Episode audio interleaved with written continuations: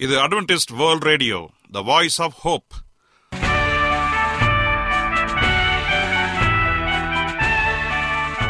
வணக்கம்.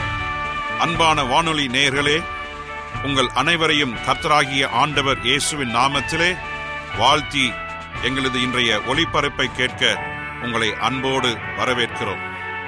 பரலோக வாழ்க்கைக்கு வழிகாட்டக்கூடிய எங்களது ஒளிபரப்பில் இன்று இடம்பெற இருக்கும் நிகழ்ச்சிகள் உடல் ஆரோக்கியத்தை குறித்த செய்திகள் ஆன்மீக சிந்தனைக்கான தேவ செய்திகள் மற்றும் காதுக்கு இனிய கீதங்கள். இன்றைய உலகில் வியாதிகளின் எண்ணிக்கையை கணக்கிட முடியாது. ஒவ்வொரு நாளிலும் பேர் தெரியாத பல பல வியாதிகளால் மனிதர்கள் இறந்து வருவதை காண்கிறோம்.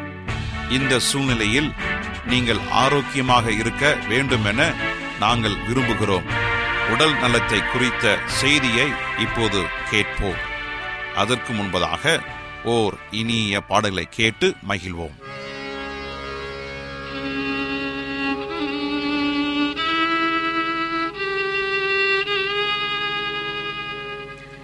ஐயனே.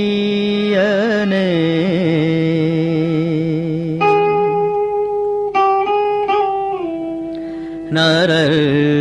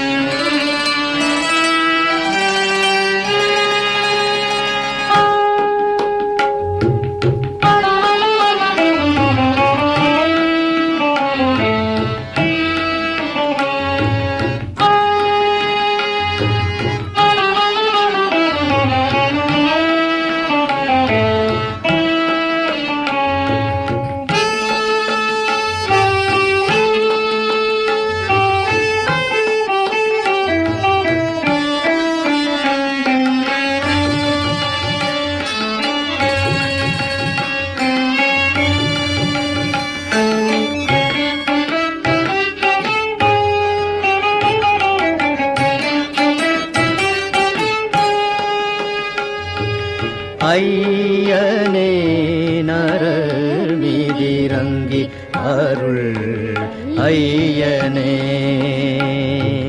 ஐயனே நரர் அருள். ஐயனே.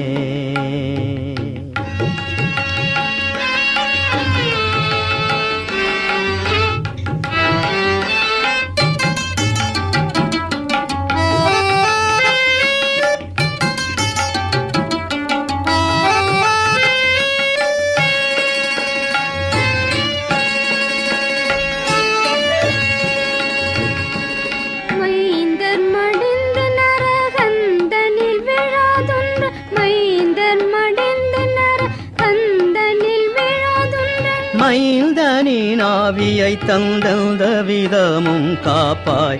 மயில்தனின் ஆவியை தந்தந்த விதமும் காப்பாய். ஐயனே நரர் மீதிரங்கி அருள். ஐயனே ஐயனே நரர் மீதிரங்கி அருள். ஐய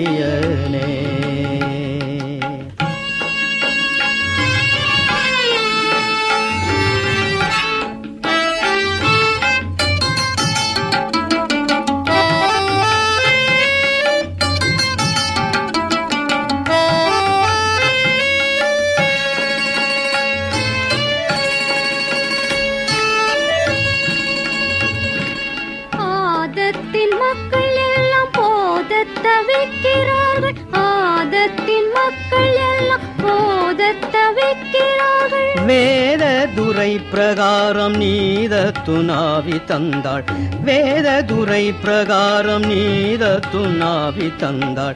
ஐயனே நரர் மீதிரங்கி அருள். ஐயனே ஐயனே நரர் மீதிரங்கி அருள். ஐயனே.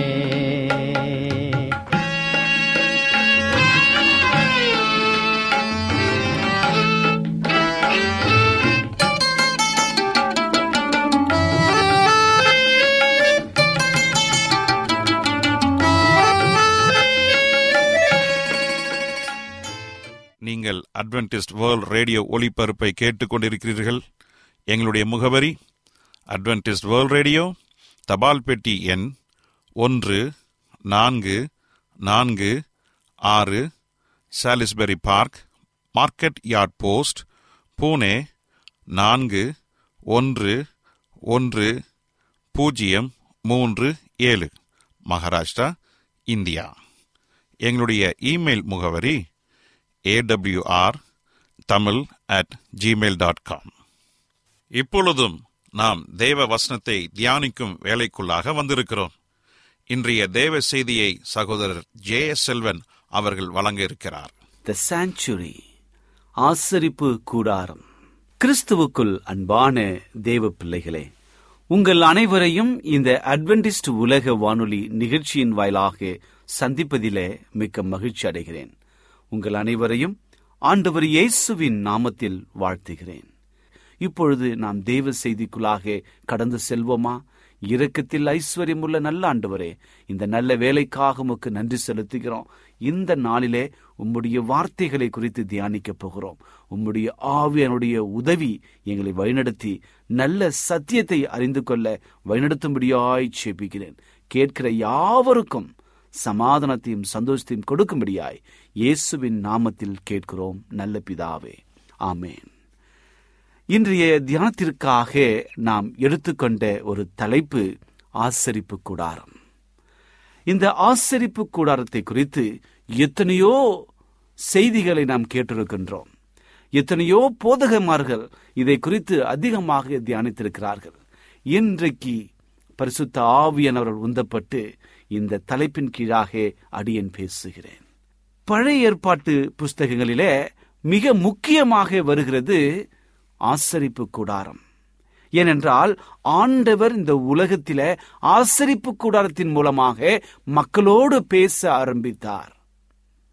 அதற்கு முன்பதாக ஆசரிப்பு கூடாரம் என்றால் என்ன என்பதை குறித்து நீங்களும் நானும் சரியான விதத்தில் புரிந்து வைத்திருக்க வேண்டும். எபிரியர் எட்டாம் அதிகாரத்தை படிப்போம் என்று சொன்னால் அங்கு ஒன்றிலிருந்து ஐந்து வரை இருக்கிற வசனத்தில மிக தெளிவாக கொடுக்கப்பட்டிருக்கிறது. பூமியில் இருந்த பரிசு சலமும் லேவிய ஆசாரித்துவமும் பரலோகத்தில் இருக்கும் உண்மையான பரிசு சலத்திற்கும் நமது உண்மையான ஆசாரியராக இருக்கும் இயேசுவிற்கும் ஒரு உதாரணமாகவும் நிழலாகவும் அல்லது ஒரு பொருளாகவும் அது இருந்தது. இதை எபிரியர் எட்டாம் அதிகாரம் ஐந்தாவது வசனத்தில் நாம் வாசிக்கின்றோம். எபிரியர் ஒன்பதாம் அதிகாரம் ஒன்பதிலும் நாம் வாசிக்கின்றோம். அதே போல ஒன்பது பதினொன்றை வாசித்தோம் என்று சொன்னாலும் அங்கும் தெளிவாக கொடுக்கப்பட்டிருக்கிறது. பழைய ஏற்பாட்டு பரிசஸ்தலம் சுவிசேஷ காலத்துக்கு ஒரு பெரும் பாடமாகவும் ஒரு உதாரணமாகவும் நிழலாகவும் இருந்தது.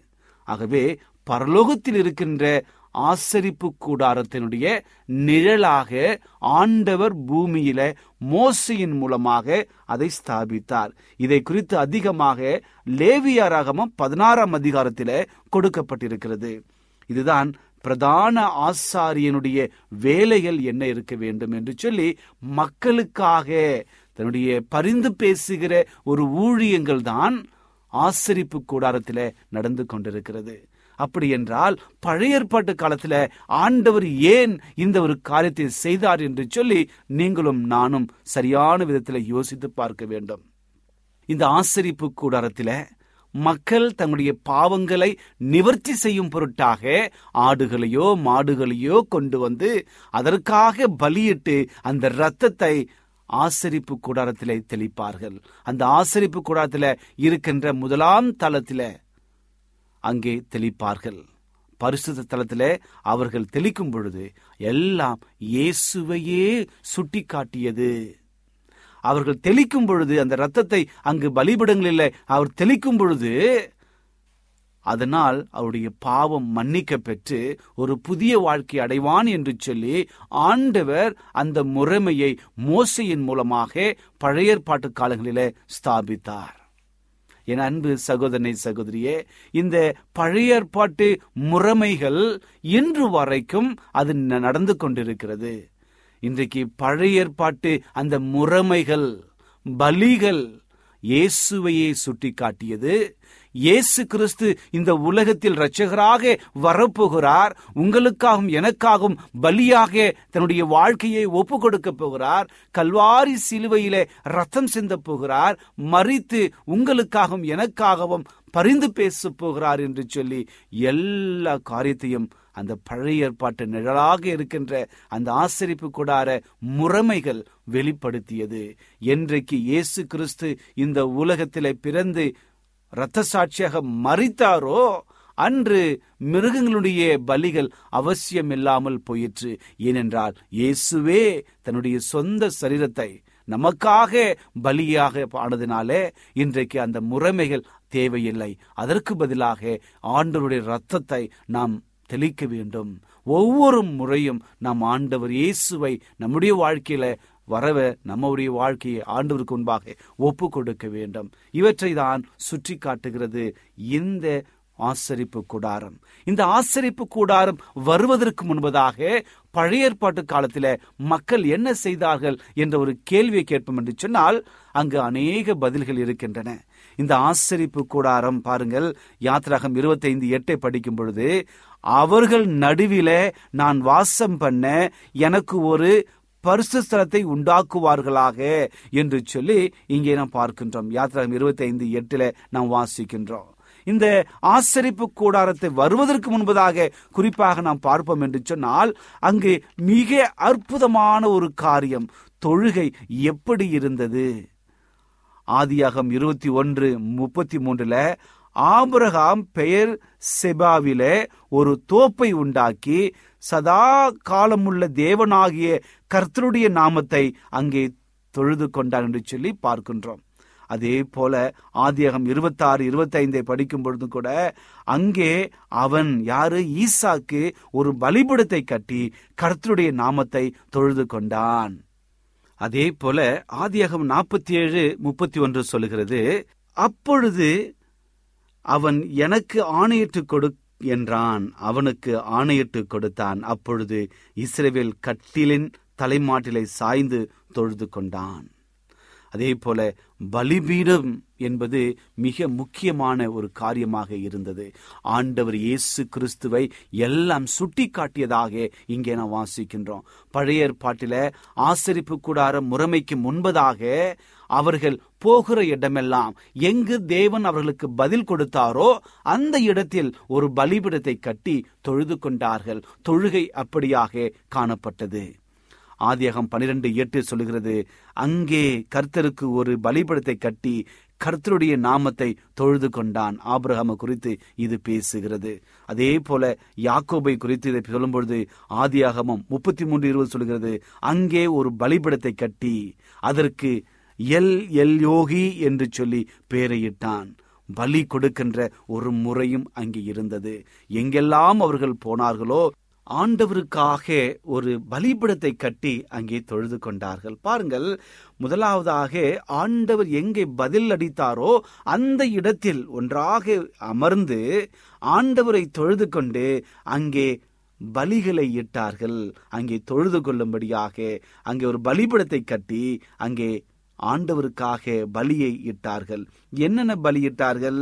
தகன பலியை கொடுத்தார்கள் பான பலியை கொடுத்தார்கள் காணிக்க பலியை கொடுத்தார்கள். இப்படியாக அனைவரும் ஏதோ ஒரு விதத்திலே ஆண்டவரை தொழுது கொள்ளும்படியாக தகன பலி என்று சொல்லும் பொழுது நோவாவும் ஆபிரகாம் குறித்து பார்க்கும்போது ஆடுகளையும் மாடுகளையும் அங்கு தகன பலியாக கொடுத்தார். யாக்கோபு குறித்து படிக்கும் பொழுது பானபலியை கொடுத்ததாக ஆதியாகமம் முப்பத்தி ஐந்து பதினான்கு சொல்லுகிறது. காணிக்கையை குறித்து சொல்லும் பொழுது ஆதியாகம் நான்காம் அதிகாரம் மூன்று நான்கை படிக்கும் பொழுது அங்கே சொல்லப்பட்ட மிக அற்புதமாக காயனும் ஆபேலும் அங்கே காணிக்கைகளை கொண்டு வந்து தேவனை ஸ்தோத்திரம் செய்வதற்காக வந்தார்கள் என்று சொல்லி வேதத்திலே வாசிக்கின்றோம். இதே போல ஆராதனைகளை செய்து தேவனை ஸ்தோத்தரித்தார்கள். தங்களுடைய முதற் பலன்களாலே இஸ்ரேல் புத்திரர்கள் மனிதர்களிலும் மிருக ஜீவன்களிலும் கர்ப்பம் தரிக்கிற பிறக்கின்ற முதற் பலன் அனைத்தையும் கர்த்தருக்காக கொண்டு வந்து அதை தேவனுக்கு கொடுத்தார்கள். ஏனென்று சொன்னால் யாத்திரகம் பதிமூன்று ஒன்றிலே சொல்லப்பட்ட அந்த முறைமையை அவர்கள் பயன்படுத்தினார்கள். பண்டிகைகளை கொண்டாடினார்கள். யாத்ராகம் பனிரெண்டாம் அதிகாரம் பதினான்கு பதினேழை படிக்கின்றோம். ஓய்வு நாள் ஆசரிப்பை கொண்டாடினார்கள். யாத்ராகம் பதினாறு முப்பதிலே நாம் வாசிக்கின்றோம். இப்படியாக ஆசரிப்பு கூடாரம் வருவதற்கு முன்பதாக ஜனங்கள் தேவனோடு இணைந்திருந்தார்கள். தேவனை தொழுது கொண்டிருந்தார்கள். ஆசரிப்பு கூடாரம் வருவதற்கு முன்னரே இந்த முறைமைகள் எல்லாம் இயேசுவையே சுட்டிக்காட்டியது. அதே போல இந்த உலகத்திலே ஆண்டவருடைய பிரசனம் எப்பொழுதும் ஒரு இடத்தில் இருப்பதற்காக வனாந்திரத்தில் சென்ற மக்களை ஆண்டவர் ஒருமனப்படுத்தி நீங்கள் கண்ட இடங்களிலே நீங்கள் தொழுது கொள்வதற்கு பதிலாக நீங்கள் என்னுடைய ஸ்தலத்திற்கு வர வேண்டும் வந்து பலிகளை இட வேண்டும் ஆராதனை செய்ய வேண்டும் என்று சொல்லி ஆசரிப்பு கூடார அனுபவத்தை அங்கே கொடுத்தார். பழைய ஏற்பாட்டிலே நான் அதை மிக தெளிவாக வாசிக்கின்றோம்.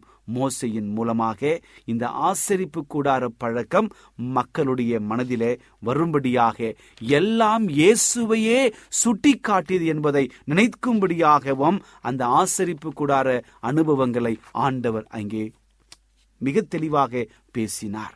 குறிப்பாக நாம் படிக்கிறேன் பாருங்க. இந்த ஆசரிப்பு கூடாரத்தை குறித்து நாம் சொல்வோம் என்று சொன்னார். முதலாவதாக யாத்ராகம் இருபத்தி ஐந்தாம் அதிகாரம் எட்டாவது வசனத்தை நாம் வாசிப்போம் என்று சொன்னால் அவர்கள் நடுவிலே நான் வாசம் பண்ண எனக்கு ஒரு ஸ்தலத்தை உண்டாக்குவார்களாக என்று சொல்லி ஆண்டவர் கூறுகிறார். பரலோகத்தில் இருக்கிற ஆசரிப்பு கூடாரத்தினுடைய நிழலாக அங்கே இருக்கின்ற அதே வடிவத்தில ஆனால் நிழலாக அதற்கு ஒத்ததாக பூலோகத்திலும் அமைக்க வேண்டும். அந்த ஆசரிப்பு கூடாரம் எதையெல்லாம் குறித்தது என்று சொல்லி நாம் வாசிக்க வேண்டும். அங்கே இருக்கின்ற மூன்று நிலைகள் இருக்கின்றன. அதனுடைய வடிவத்தை குறித்து நாம் வாசிப்போம் என்று சொன்னால் மூன்று வடிவங்களாக பிரிக்கப்பட்டிருக்கின்றன. முதலாவதாக வெளிப்புறம் அதாவது கோற்றியார் என்று சொல்வார்கள். அந்த வெளிப்புறத்தில் என்னென்ன இருக்கும் என்று சொல்லி பாருங்கள். வாசல் இருக்கிறது பலிபீடம் இருக்கிறது தண்ணீர் தொட்டி இருக்கின்றன. இந்த மூன்று காரியமும் முதலாம் பகுதியில இருக்கின்றன. யாத்ராகமம் இருபத்தி ஆறாம் அதிகாரம் முப்பத்தி மூன்றுல இந்த ஒரு காரியம் நமக்கு சொல்லப்பட்டிருக்கிறது. அந்த திரைச்சீலை பரிசுஸ்தலத்திற்கும் மகா பரிசுத்தலத்திற்கும் பிரிவை உண்டாக்குவதாக இருக்கின்றன. அந்த முதலாம் அறையிலிருந்து என்னென்ன காரியங்கள் இருந்தன என்று சொல்லி வாசிக்கும் பொழுது எபிரியர் ஒன்பதாம் அதிகாரம் இரண்டு அவசரம் சொல்கிறது எப்படி எனில் ஒரு கூடாரம் உண்டாக்கப்பட்டிருந்தது. அதன் முந்தின பாகத்தில் குத்துவிளக்கும் மேசையும் தேவ சமூகத்தில் உள்ள அப்பங்களும் இருந்தன. அது பரிசுத்தலம் எனப்படும். பாருங்கள் முதலாவது நாம் பார்த்தோம் கோட்டியாடு வெளிப்புறம் என்று சொல்லி பார்த்தோம். அதில் வாசல் பலிபீடம் தண்ணீர் தொட்டி இருந்தது. அதுக்கு அப்புறமாக முதலாம் ஸ்தலம் அதாவது முதலாம் தளம் பரிசுத்தலத்துல ஏழு திரி கொண்ட குத்து விளக்கு அங்கு இருந்தன. ஆண்டருடைய சமூகத்து அப்பம் இருந்தன. அடுத்தது தூபபீடம் இருந்ததாகவும் வேதவாசன் நமக்கு தெளிவாக சொல்லுகிறது. எபிரையர் ஒன்பது ரெண்டு நமக்கு தெளிவாக சொல்லுகிறது. அதே போல யாத்திராகம் நாற்பதாம் அதிகாரத்தை இருபத்தி ஆறையும் முப்பதாம் அதிகாரம் ஒன்றிலிருந்து ஆறு வரை இருக்கிற வசந்தை வாசிப்போம் என்று சொன்னால் பின்பு கர்த்தர் மோசைக்கு கற்பித்தபடியே ஆசரிப்பு கூடாரத்தில் திரைக்கு முன்பாக பொற்பீடத்தை வைத்தான் என்று சொல்லி நாம் பார்க்கின்றோம். பாருங்கள் இங்கே பார்க்கும் பொழுது இந்த ஒரு காரியங்களும் அனைத்தையும் ஆண்டவர் இயேசுவை சுட்டிக்காட்டதாகவும் அங்கே இருக்கின்றன. அதைத் தொடர்ந்து மகா பரிசுத்தலத்தை நம்மால் பார்க்க முடிகிறது. மகா பரிசுத்தலத்துல என்னென்ன இருந்தது என்று சொல்லி நான் வாசிப்போம் என்று சொன்னால் அந்த மகா பரிசுத்தலத்துல இரண்டாம் திரைக்குள்ளே அதாவது மகா பரிஸ்தல அந்த ஸ்தலத்தினுடைய முக்கியமான அந்த அறையில பொன்னால் செய்த தூப கலசமும் முழுவதும் பொற்தகடுகள் பொருத்திய உடன்படிக்கை பெட்டியும் இருந்தன. அந்த பெட்டியில மன்னா வைக்கப்பட்ட பொற்பாத்திரம் இருந்தன. ஆரனுடைய தளிர்ந்த கோலும் உடன்படிக்கையின் கற்பலைகளும் இருந்தன. அதற்கு மேலே மகிமையுள்ள கேருபின்கள் வைக்கப்பட்டு கிருபாசனத்தை நிழலிட்டு கொண்டிருந்தன. இது எபிரேயர் ஒன்பதாம் அதிகாரம் மூன்றிலிருந்து ஏழு வரை இருக்கிற வசனத்தில் வாசிக்கிறோம். அதே போல யாத்திராகம் நாற்பதாம் அதிகாரம் இருபதிலிருந்து இருபத்தி ஒன்று வரை வரை வசனங்கள் தெளிவாக நமக்கு சுட்டி காட்டுகின்றன ஆகவே இப்படியாக இந்த ஒரு வடிவமைப்பு இருக்கின்றன. வெளிப்புறம் இருந்தன. அதற்கு முதலாம் பரிசுத்தலம் அடுத்தது மகா பரிசுத்தலம் இப்படிப்பட்ட இந்த காரியங்களில மிக தெளிவாக இருந்தன. அந்த ஆசரிப்பு கூடாரத்தை சுற்றிலுமே ஆண்டுடைய பிள்ளைகள் பனிரெண்டு கோத்திரத்தார் அங்கு பாளையம் இறங்கியிருந்தார்கள்.